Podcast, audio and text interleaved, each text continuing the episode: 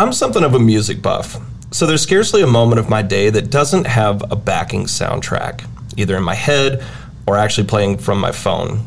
Which is why when Tom and I started to write notes for this month's podcast, one long beloved song from my past began playing in my head. Now, there are seemingly countless songs about getting help and support, from the Beatles' Help to Rihanna's Umbrella. We've gotten pretty good as people about expressing our need for help. And thankfully, our national discourse on mental health reflects just how much more normalized seeking help has become. But what about the songs that laud our successes or encourage opportunities to reclaim our independence once the help has done its work? For that, the little ditty that I mentioned kept playing in my head was Blind Melon's Change. In it, artist Shannon Hoon sings in the refrain of the chorus When life gets hard, you have to change. That call to action reminds us that change is unavoidable, constant, and inevitable, and that sometimes change is needed even from a place of comfort and complacency. In today's episode, we discuss how a person might know when it's time to break up with their therapist after reaching their goals, and why this breakup just might be a good thing.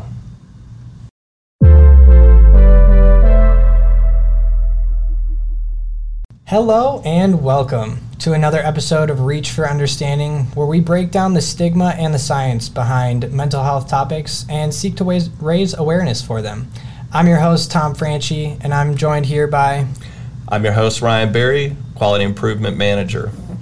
Before we start today's episode, we want to remind you that if you or someone you know is experiencing a mental health crisis, the 988 Talk helpline is available 24 7. Now let's get started. So, last time we talked about setting smart goals, getting specific, and like you alluded to in our intro, we're going to kind of uh, talk about what that might mean in a therapeutic sense as well. But as we kind of set the tone for the episode, like what we really want to focus on is how we're going to measure that progress and kind of how that progress gets evaluated, what's important about it in terms of goal setting. Because when we set our goals, it's kind of like we're drawing in our finish line.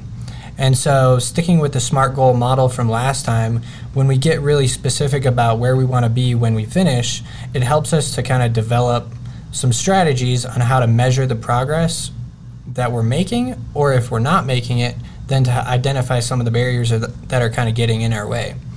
So, what might that sound or look like in the therapeutic context? so, as you mentioned, Tom, in our previous episode, we talked about goal setting and ways that our listeners uh, can improve the likelihood uh, that they'll be able to achieve their their goals. Um, so we talked about that smart format and becoming more specific on actions as well as mindsets and using the uh, time perspectives to be able to uh, more effectively reach those reach those goals. So now that those listeners have gone back, they've created their smart objectives, uh, they've uh, achieved those goals in therapy. Then what? You know, so we've sort of reached this uh, this milestone at uh, and, the, the big milestone at the top of the page on the treatment plan and, and therapy. Um, so it's kind of time to maybe wrap up, right? You know, so what better month than uh, February and the month of love to talk about a breakup? Exactly. And but it's so, not a bad one. But it's not a bad one, right? And and we're by no means encouraging people to go out today and call their therapist up and and uh, and end therapy or, or to break up right away. Right. Uh, but what we're what we really want to do with this topic is um, is normalize the idea that that setting goals also means setting goals about discharge, about the end of a goal, or maybe reaching uh, a major milestone that, that kind of marks a need for, for change. You know, as we mentioned in the intro, um, getting to that point where uh, where we realize that it's that it's time maybe to do something a little different, right? So, I mean, ideally, therapy should have very clear and specific goals. And so, when a, a client achieves those goals, it's it's natural and, and, and appropriate for them to transition to uh, maybe a new therapist, uh, to terminate therapy altogether, um, and so, in our, our industry and agency parlance, we would call that a successful discharge, right? And so, uh, if treatment planning is done Well, uh, then there is early and frequent discussion uh, and the review of, of discharge planning and discharge criteria. So, how do I know that I'm done? Um, yeah, so tracking the progress or measuring that progress is like the the main strategy. That's the main way to evaluate how are we going, how fast am I moving, have I gotten to where I want to be. So another example outside of the therapeutic realm that I can offer as a way that I track progress, and especially have been over the last year, is tracking my food intake. So working with a coach and figuring out like what my fitness goal is and how much food I needed to be intaking every day, and then problem solving how to actually get that food inside eaten, you know, not behind the wheel of a car, but sit down and, and enjoy the food.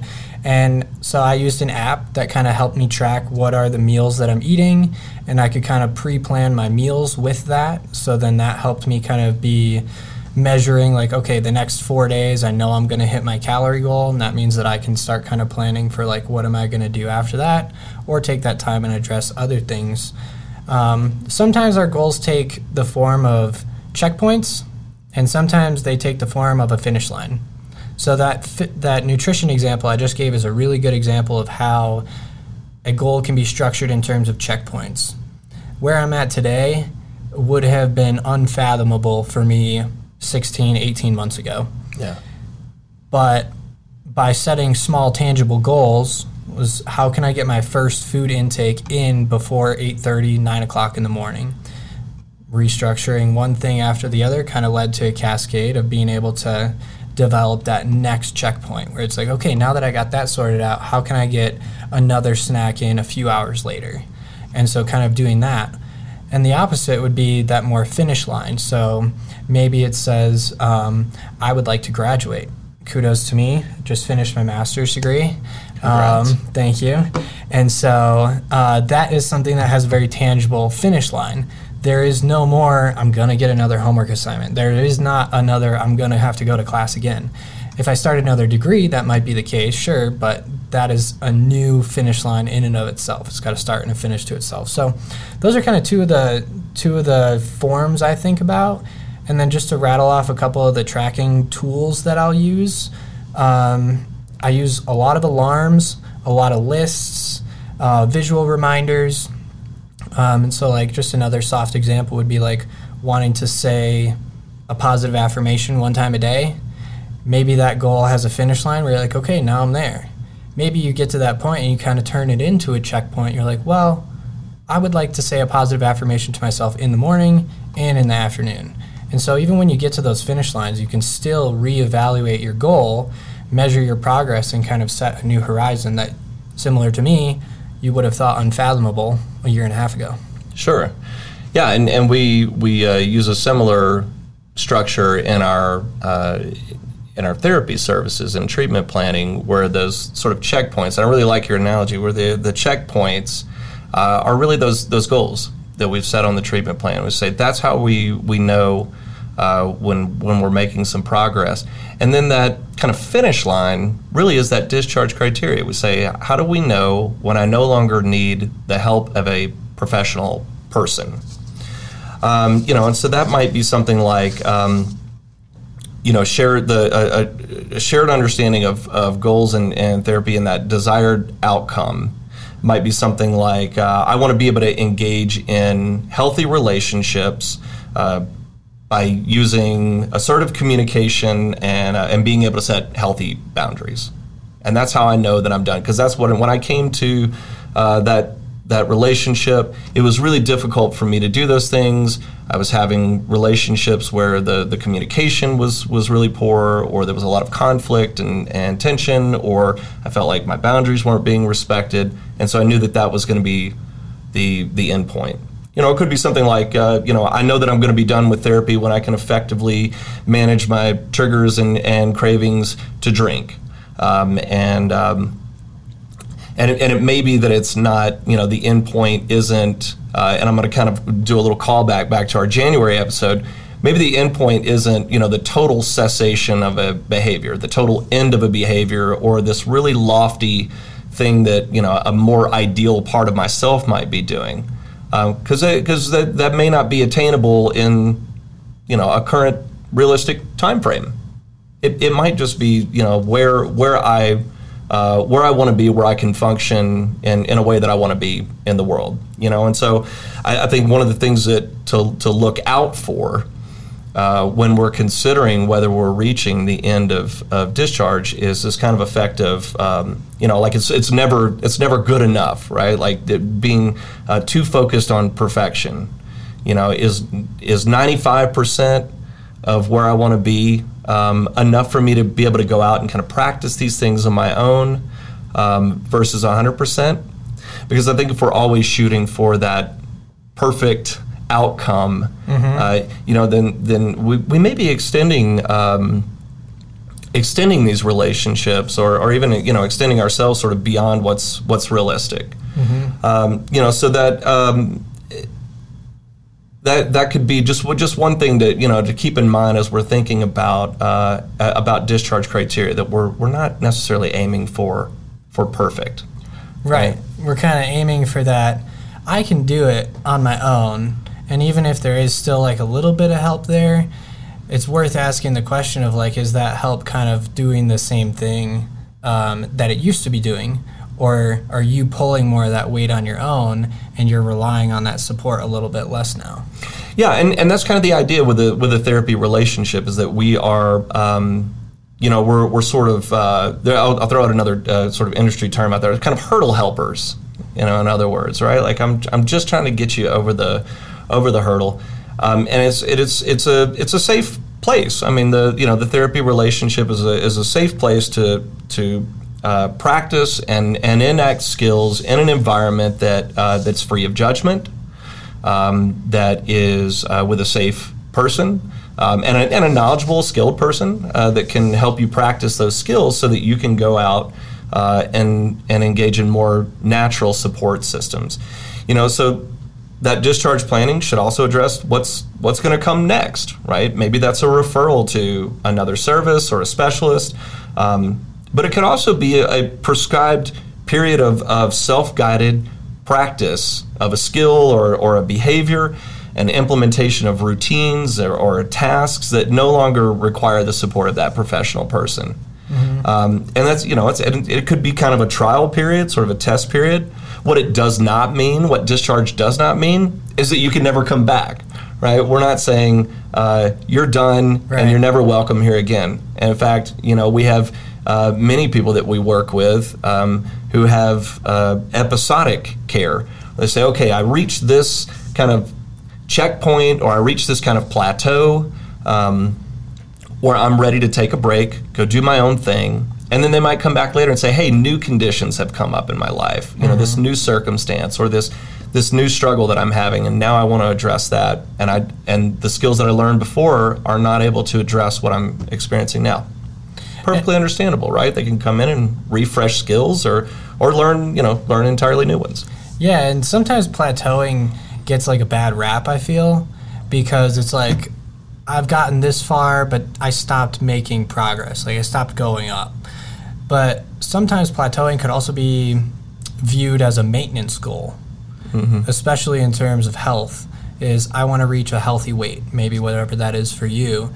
And now that I'm at that weight, I want to maintain that weight. It no longer makes sense to continue losing or to continue gaining weight, but there's a time where plateauing is actually what you want. You're where you want to be, and you seek to maintain that level. Yeah. Well, and, and I think it's a great time for a person to go out um, you know, into the world and test these things out. You know, and, and again, I'll call us back to January. You were talking about uh, about failure. Yeah. You know, and and how you view failure as as a good thing, as kind of part of the the growth process, right? So we we wouldn't know if we've plateaued. We wouldn't know if we've reached kind of the peak of that growth unless we went out and, and kind of tested those things out and and discovered whether we whether we failed right. and, and you know and, and whether we do did in fact uh, plateau or not.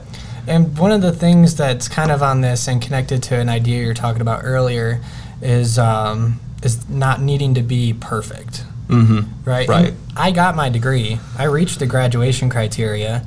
Did I get 100% in every class? No.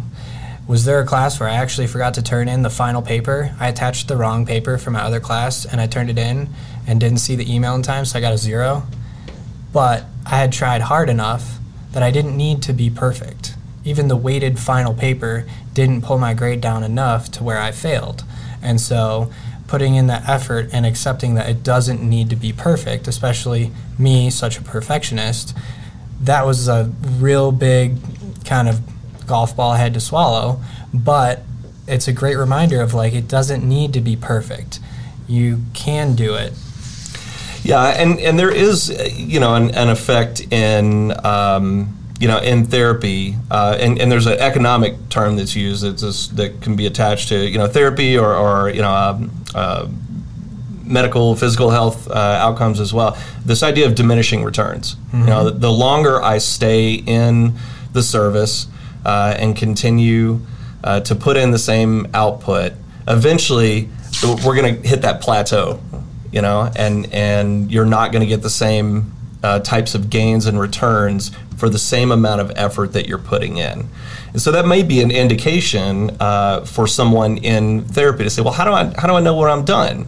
You know, there might be a number of ways to know. I mean, if, if you're routinely coming into uh, therapy sessions and finding yourself bored, uh, or if you're looking for reasons to cancel or skip therapy, if it's become a lot of just casual conversation, um, or if uh, if you find that you're just talking about kind of more mundane things in your life, and you're really not leaving the sessions with the same sense of um, of challenge or gain, uh, or that you're not really feeling any different leaving sessions, these might be indications that you've you've hit that point of diminishing returns. I'm putting in the same amount of effort, but I'm really not getting much out of it like I used to. And that could be a great time to set a maintenance goal and talk about it with your therapist. Like we said earlier, we're not necessarily recommending people go off and you know right. break up with their therapist or fire their therapist, but it is a great opportunity if you're feeling like you resonate with those to have a conversation with your therapist about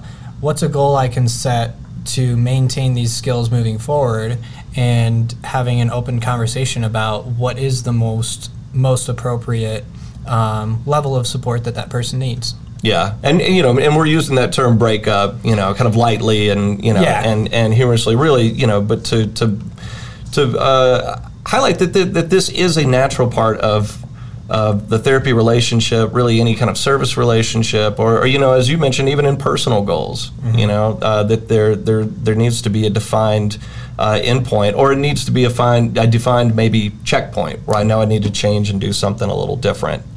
Um, you know, there's always that thought that you know, oh gosh, what if something terrible happens? You know, this kind of I, I need the therapist in a glass case so I can break in case of emergency and. Uh-huh um, you know, and again, I think if you know if, if therapy is is done well, you know that we've addressed some of those those thoughts. Uh, you know, this, um, you know, the the idea that that gosh, the bad things could happen. Well, you know, the fact is that that is part of life, right? You know, things will continue to happen, and and hopefully uh, a person has gained the kind of skills that they need uh, in therapy to be able to address their responses to to life. Because there's no way that we could ever stop things from just happening to people, right?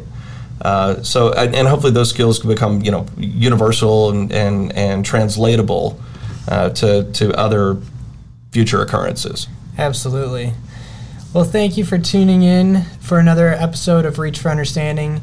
If uh, you would like assistance or support with any of the things that we talked about, you can check us out at communityreachcenter.org, where we can get you connected with some support resources if you like the episode and you want to help us share the message and raise awareness for stigmatized mental health topics and raise awareness for them, please like, share, comment, follow, subscribe to the podcast on your favorite podcasting platforms. Also, give us some feedback in the comments section or on LinkedIn, Facebook, and on Instagram. Uh, thank you for joining us. We hope you found this uh, valuable and, and informative. Join us next month as we continue in our March edition for Reach for Understanding. Uh, and as always, if uh, you or someone you know is experiencing a mental health crisis, uh, please do remember that the 988 crisis line is available 24 hours a day. We'll see you next month. Be well.